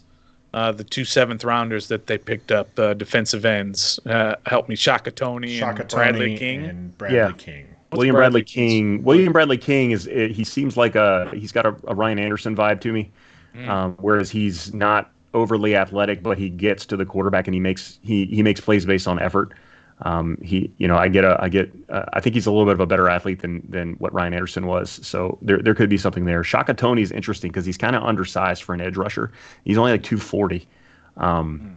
I don't know how that tra- how that translates to the to the NFL game. Um, I don't know how many really good edge rushers are that size, and I I kind of thought maybe he a move to like Sam linebacker or Will linebacker might be in the cards for him as a backup if you know edge the edge rusher thing doesn't go out. It's one of those things that if like the coaches see the potential. Like he's one of those. We got to get our best athletes on the field, and he's one of the best athletes. They'll find a way to get him out there, um, be it at, at, edge rusher or you know wherever else. So um, I think uh, I would honestly give Toney the edge over Bradley King because I think you've got um, Smith Williams gives you what Bradley King would give you. Mm-hmm. Um, whereas Shaka Toney's probably something a little different. Probably got a little bit more speed coming off the edge. Uh, you know, as a young as a young player. So we'll see. Uh, one of them ends up on the roster. One of them ends up on the practice squad. I don't know which is which just yet. It's interesting though when you watch the uh, Sam Cosmi highlights in college. One of the uh, gaffs on him is him giving up a sack to Bradley King. I thought that was pretty cool. right. He's getting beat by Bradley King, and now they're on the same team. Yeah. That's probably, probably why Washington picked him up because they were watching a lot of Cosmi film and they're like, "Whoa, okay, he got beat here. Let's, yeah. let's let's see this." I think Bradley King can make the roster uh, on the line, but I think Toney needs to make the the roster as a linebacker. I think that's going to be the big thing, and see how he can make that transition. You mentioned his size; he's not as big. Um, but he is fast. He, he, definitely has a lot of athleticism to him, as most of the draft class this year did. Um, so you saw that in Rivera's in the in the Marty plan was like, hey, let's get somebody who's who's physically gifted and Toney is is there. Bradley King has some pretty respectable stats too. It'll be interesting. Bradley King, if he doesn't make it, is an easy stash for the practice squad. Um, and Toney, like I said, I think needs to make it as a linebacker. I think that's where you'll see you'll see his uh, his there. And since we're talking about those linebackers, let's move on to them. Uh, any surprises from from these cuts? This is probably the weakest not probably is the weakest you know group of this defense. Um, but Jamin Jamin Davis, big addition, uh, first round pick, uh, number 19 for Washington. Holcomb, you know Hudson, Bostic, all in the mix here. Uh, who who who do you think sticking around Stoner uh, at the end of the day for this 53 man roster? All those guys you just mentioned, and maybe even the um, there's the other linebacker. I can't even remember his name. Just a backup guy. Uh, Mayo, but, Phillips, Norris, one of those guys. Yeah, one of those guys. Um, but there's a one billion percent chance that they're bringing in another linebacker at some point uh, after the June first cuts. Somebody becomes available. They're bringing in another linebacker. There's no way you can go into the regular season with this linebacking crew. No yeah, way. No one wants Bostic as a starter. Interesting. Yeah, one billion See, percent. Yeah, you heard it here first we were talking to Robert Henson a few weeks ago, and he he mm-hmm. kind of broke it down for us because I was, you know, I questioned what because a lot of the, the coaches love Bostic and the fans hate Bostic. And he basically said that Bostic does everything you need him to do. You can rely on him. He's going to be in the right place. He just doesn't make splash plays. Mm-hmm. Um, so he's not uh, he's not going to be an interception, fumble return for a touchdown guy. He's not going to be that guy, but he's going to get the defense set and he's going to get everybody in the right spot and he's going to make the tackle when he needs to make the tackle. He's going to go to the right spot. He's going to make sure everybody else goes to the right spot. There's definitely a spot for him on the team. Now I think he I think he starts out the year at middle linebacker uh, Davis at the Sam linebacker, which I like because that allows uh, Cole Holcomb to go to weak side and not have to deal with tight ends, which I think will help him immensely because his pass coverage skills have struggled. Um, but I think eventually, if everything works out, that Davis will supplant Bostic as the middle linebacker, um, which again I don't know who goes to strong side at that point. So that could be you're bringing another yeah, that's, guy. That's the guy they bring in, right? You know, Bostic is a, is his natural position is really a will. Holcomb's natural position is a will. Davis, um, by all accounts, can play wherever you put him. So we'll have to see. Um, but I, yeah, I don't know that there's a there's a legit Sam on the team that can handle the tight ends outside of Davis. And if it comes to that, and if they don't bring another guy in, maybe Davis stays there all season. It, it, I think it will be interesting. I, I do hate on Bostic quite a bit. I, I don't disagree that he that he gets to where he needs to go. Uh, I just think that he's there a step late is the is the thing, and I don't think as he gets older that that's going to change. Uh, so hopefully he uh, he can be a little bit more cerebral and be there before he needs to be there. Um, so we'll see how that that pans out. I do think that he that he starts for the team. I just don't think they have many other options is the problem, and that's why you know we're talking about possibly bringing somebody in based off the cuts. But if we're picking up the scrap heaps of somebody else's team, I don't think that that's really too much of an improvement over what they have right now. So uh, we'll see. I mean, there are some bottom rung guys here uh, that make that a little bit uh, interesting. Mm-hmm. So let's go to our DBs. We can split this up between the defensive backs and the safeties. Um, but I think there's going to be a lot of moving back and forth here between some. And uh, I don't have the complete list written out in front of me, but uh, you got you know guys who like Greg uh, and Jimmy Moreland, who you know fans seem to to like. The you know he's the people's corner, Jimmy Moreland. Uh, we got new additions, Bobby McCain, who you're obviously going to see more in the safety role. Uh, Danny Johnson was a name they brought on, and then you got starters Kendall Fuller, William Jackson the third, uh, starting out on on the outside. Uh, where do we fill in the rest of these places that for the team? Uh, we'll list off some of the safeties as well, that the straight safeties, people that I hope are cut. Uh, Troy Apke will uh, hope that he doesn't make the team. But then you got interesting people in, in uh, Darrick Forrest, Everett again. A lot of people like to put him on their on the on the team. Cam Curl, excellent pickup for Washington last season. Landon Collins coming back, hopefully healthy. You know he did have a, a serious injury. A lot of people want to put him at linebacker, which he scoffs and laughs at. So where where are we where are we sticking this roster? Because we even have young talents like the uh, the new kid. Uh, Juste, who just picked off a pass, you know, essentially ripped a ball away from your number one receiver, McLaurin. Yeah, I like. Um, Ellie and I have had some back and forth on this about the, where where the corners stack up, but I, what I what I see is a a shift in philosophy at the corner position, uh, and you see it with bringing in Jackson and with St. Juste is uh, Del Rio uh, Jack Del Rio, defensive coordinator, in previous stops has always had tall, lanky, long corners that play press man coverage, which is exactly what Bradley King or Bradley King, uh, what uh, William Jackson and um, uh, St. Juste are. They're you know, very you know six two, six three, crazy wingspan, really agile corners. I think that we're going to see that. And those two guys, the plan, the hope is for those two to be the starters on the outside. I think Jackson's pretty much a given. He's going to start. If St. Juste can can can show enough, I think he's the starting outside corner on the other side, opposite um, of Jackson. Um, Kendall Fuller's best work in his career has been as a slot corner, and I think it's a natural. Just move him over there, let him play that slot role. He does it really well. He's a he was I think he was good in Rivera's cover three scheme last year because he's really great with his eyes and he can really make good. Re- he's really good at reacting to what he sees. He can read. So um, he was good in that scheme, but I think if they're going to go more press camp, uh, press coverage, that doesn't really fit him. So I see him playing that slot role. He's and he's an ideal for that. So you've got three really good. If St. Juste works out, you've got the makings of a really good uh, top three corners. Um, Danny Johnson, I like as a special teams player, so I think there's a role for him. He's done some kick returns. He's a good gunner. Um, Jimmy Moreland probably may or may not have a spot. I, am not as high on him as some people are. I think he's he's been fun to watch, but he's replaceable. I think you can you can beat him. in with Fuller sliding over to the slot, I think that's going to be it. Stroman is a uh, special teams guy, uh, another one. But uh, is there a role for him with all these other guys now? We'll see. He wasn't brought in by this coaching staff. Apke, I mean, he's getting his last shot at corner right now.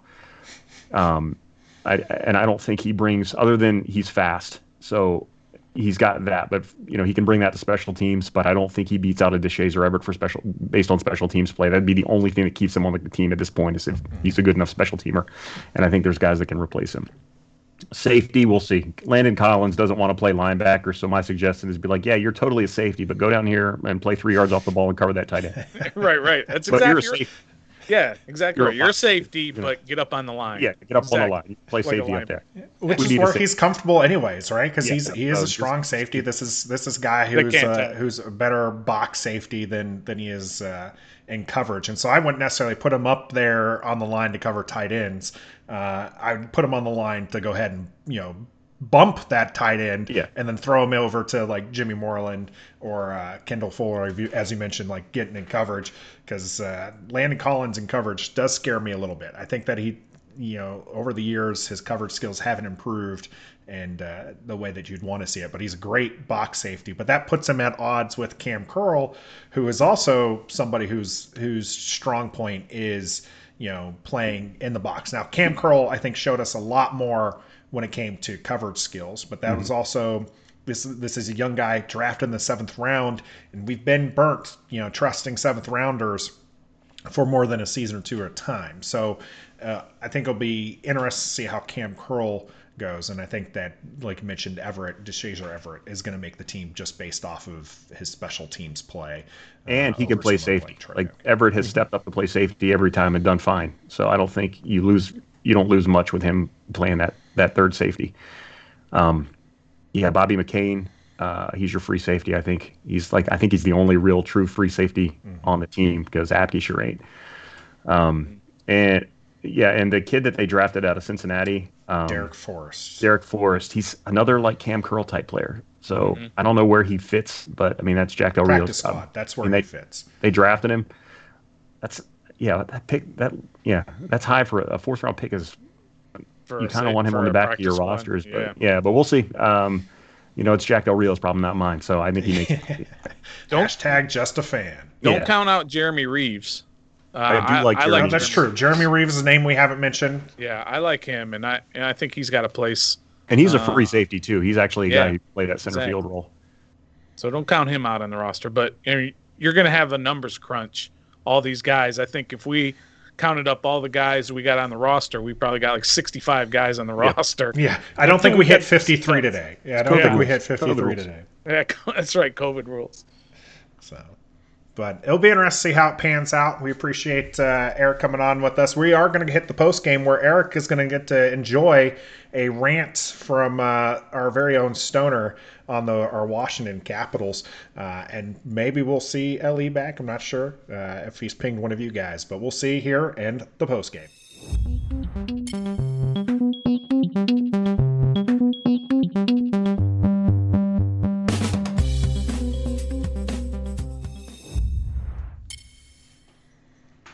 Welcome to the post game, Stoner. You are not happy with our Washington Capitals, so I'm just gonna I'm just gonna step back, gonna you know relax in the chair a little bit, and let's see what you what you have because you promised us a rant, and, and yeah. Eric. Uh, I know you've listened to a couple of our shows at least uh, before you know coming on here. Uh, so now you get to see it in person. See what popcorn's what, ready. What really Let's do it. Well, I'm not going to go on too long because it's been a week now, and I've been able to kind of get some sleep and kind of process a little bit. But man, when they lost Game Five and got humiliated in those last couple of games, I was ticked off. But then you kind of do the post mortem and you look at everything that that happened towards the end of the year. Man, they had a lot of injuries right? We Eller was hurt, uh, uh, Oshie was hurt, Ovi was hurt, Carlson was hurt. All these guys were hurting. But what really ticked me off was the position that Kuznetsov and Samsonov put this entire organization in.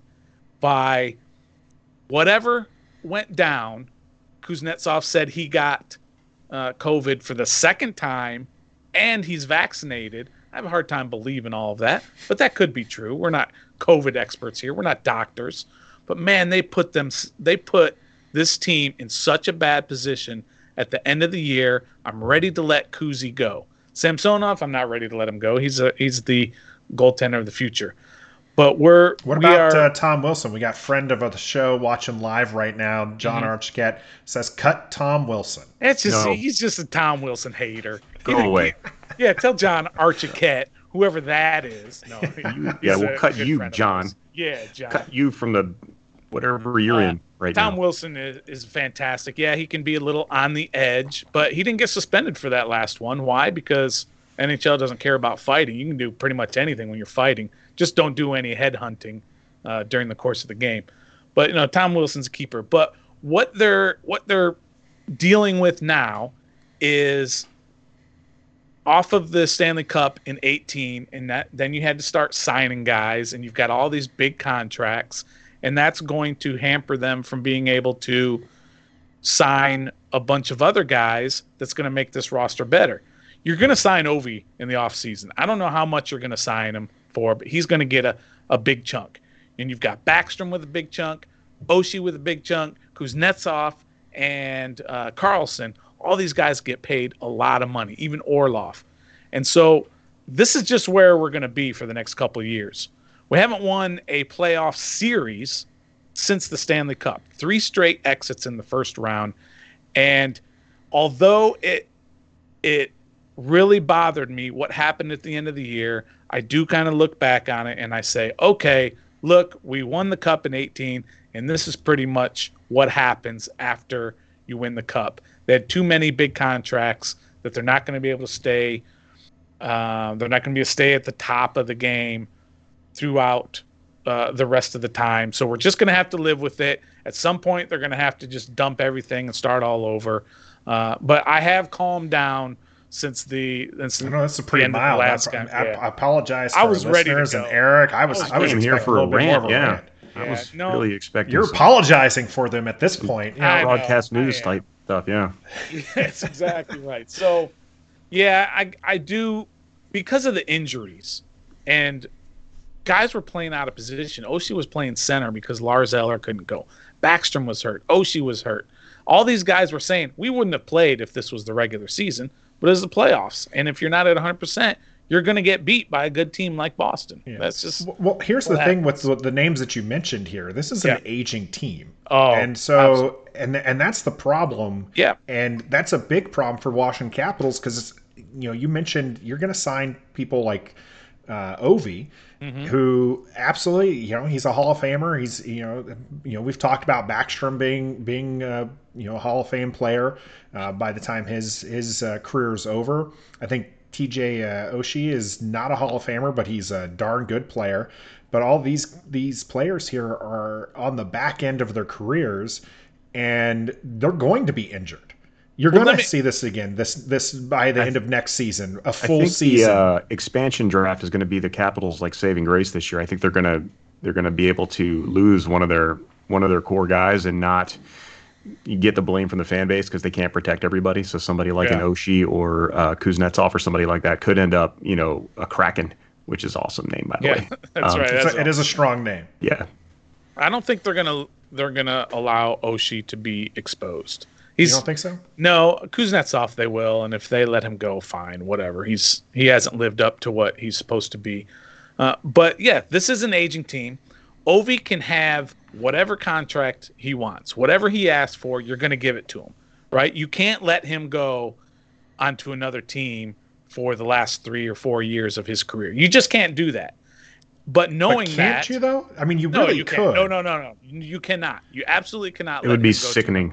It, it would hurt. It would hurt. It would hurt. Uh, you know, for the fan base. See him get a shot at Gretzky's record uh, yeah, wearing, you know, like a Canucks jersey or something. No, Come on, you know. You can't do it. Now, what that's going to do is it's going to cause you to not be able to sign other guys because he's going to get such a big contract. That's just the way it's going to be. You have to protect the legacy of Ovi and the Capitals organization, and that might cost you a couple of years of rebuild, and it's going to cost you uh, a couple more first round or maybe second round exits. But you absolutely, whatever he asks for, whatever he wants, and he's got to know also look, if you're going to break the bank, then we're not going to be able to sign other guys. But if you take a little bit less, then maybe we'll be able to sign and give you help. But no, you absolutely give him whatever he asks for, and he stays here until the end, until he breaks the record. Then he can go to Russia and he can collect all of his uh, uh, big money when John when continues to chirp on our on our live Tell chat John here. He, he, said the Vegas Knights will will take him. Uh, but, yeah, of course they will. in we'll all seriousness, though, he did ask. You know, John, John had a good question for us. So, who do the Capitals protect in the expansion draft? So, you mentioned a couple. You know, this is an area where they could, you know, let Oshie go and uh, and risk yeah, him so that way they don't they don't get you know how many can they protect by the fans. I don't actually know protect, the rule on this. They can protect seven forwards, three defensemen, and one goalie, or they can protect eight skaters and a goalie. Like you can do all forwards if you want, but then you only get eight. So essentially, you're going to do seven forwards, three defensemen, and a goalie. They're protecting Samsonov. So get right. that. You know, that's the only guy they're going to protect. Ovechkin, Backstrom, Carlson. They'll protect them. Probably Wilson. Yeah, much to sure. John's chagrin. Uh, Oshie, Oshie, I think Oshie. Interesting. What is Orlov? Do you protect Orlov or do you let him get exposed? Because you risk losing him because he's been pretty good, but he's yeah. not probably. Ex- he may be expendable, and he's a little pricey too. So interesting. Yeah, it's going to be interesting who they they do protect, and that's coming up pretty quick. That's coming in early July, yeah. and uh, and also they have to take one off of every team except for Vegas, I believe, because Vegas is so new. They don't have to expose guys. Yeah, they've already but, been in the finals, so right, and pro- maybe again this year. Yeah, uh, but you you have to lose a guy, so somebody is going to get plucked off the roster, whoever uh, of those who are going to get exposed, and it's only one, but it is one. It's not like oh, good, they didn't take any of our guys; they took two from another team. No, they're going to lose somebody, and there's going to be a little bit of an uproar. So but, maybe your punishment uh, Ovechkin, for Kuznetsov is to leave him exposed and see if, yeah, they, exactly. if they take him. If they take Good. him, they take him, and if they don't, maybe it's a message to him: get your act together. And and they can take that salary with him too. I mean, he's got a huge salary. but uh, Ovechkin's not going to be. Um, he's not going to be protected because he's a free agent. Mm-hmm. Okay, mm-hmm. so they don't have to put him on the list. So let's just say, for example, the Kraken say, okay, Ovechkin is not protected. We're taking him. Well, he's a free agent. He can then turn around and sign a contract back with the Capitals, and they lose him. So yeah. that's why he hasn't signed a contract yet, by the way, because they're just waiting for after they're the draft for that. So that way they, they can essentially keep another, you know, protect another player. exactly. To... So he's not actually on that list, but uh, there's no way they're losing him. If they lose him, oh, oh, for any reason, free agency. It'll sting, yeah. Yeah, it'll sting, and no way I want to see him score. Uh, break. Well, maybe like then, maybe then we can get the rant that was promised to oh, Eric and our and our listeners. There are certain yeah. guys that that it'll be akin to like seeing Art Monk in a Jets jersey. Yeah, yeah, that was that, the worst. That was yeah, stuff like that. That, that can't happen. You can't Michael let that Jordan happen. as a wizard. Nobody wants to see that. No, not even Wizards fans. Yep, that awful teal jersey. Well, it's a good thing you know your your hockey stoner. At least at least you're able to uh, to talk your way through the non rant that uh, that was promised. But yeah, uh, sorry, I chilled out on a little no, bit. No, we'll we'll have to catch you next time, a little bit closer to it. Uh, we probably won't need a rant for our Washington Wizards, uh, who will likely be swept out of the playoffs. Yeah. Uh, but hey, then we might have some quick rejoicing. Is there a Black Monday for for for basketball? I don't think there is because well, Scott if, they, Brooks, if they retain Brooks, then you'll get your rant. Oh, oh yeah. oh man, this is correct, yeah. and that can that can simmer for like three or four weeks. I'll still have the vitriol and vile for him um, weeks later if they retain him for sure. All right. Well, that's going to wrap it up for us. Eric, thank you for joining us. So you come, you hail from the the WFT Declassified podcast uh, because your buddy had to drop out here. He's just a Skype box visually uh, for for our, our people out here on YouTube. Uh, go ahead and let us know, you know, where we can listen to Declassified uh, and what you guys are about. Yeah, so the Washington Football Team Declassified WFT uh, is available on all of your major podcast networks, Apple, I, uh, Amazon, uh, all of your, uh, all of them. Um, you can also say Alexa, play WFT Declassified, and apparently that works. I fear the government, so I don't have an Alexa. Um, right. But yeah, I'm told that works as well. You can catch us on Twitter at Declassified WFT at declassified WFT. You can also get me on Twitter, ETROD42. Um, I provide nothing of uh, value. I am the John Oates of the podcast. Ellie does all the work. He's the talent. Um, but yeah, you can uh, give me a follow if you want to. Get me up to 31 subscribers. That'd be awesome. Um, but yeah, we're here and uh, we enjoy being here. Uh, Ellie had some technical difficulties at home. He was texting me. So uh, he is sorry that he can't make it uh, to the end of the show, but uh, we appreciate you guys having us on. Yeah, yeah we appreciate have you guys coming on. This was pretty awesome. I, I like I like the camaraderie of all the different uh, Washington football team podcasts in the area. There's there's kind of like a brotherhood, even though we all don't know each other. It's not cutthroat, so it's it's nice. And thanks uh, thanks a ton to both you and Ellie for coming on. And we know each other now, so and we do. We do. Brotherhood. We'll have to catch catch some of the games. Uh, uh, actual football games together and uh, and do some more stuff here. So again, thank you for our WFT declassified friends Eric and Ellie for coming out. This has been Ref the District. You can catch us on Twitter at Ref the District. We stream on YouTube every weekend Sundays at 10 a.m. We're also on your favorite podcast networks. That's uh, we're not yet on Google actually, but we are on Amazon. You can go ahead and ask Alexa to play the podcast Ref the District. You can catch us on Apple iTunes. Go ahead and leave us a comment and rate us. That does help uh, people recognize that the podcast is out there, and you can also listen to us on Spotify. I'm Nathan Perry. He's the Stoner. Thank you, Eric, for joining us. You guys have a great night.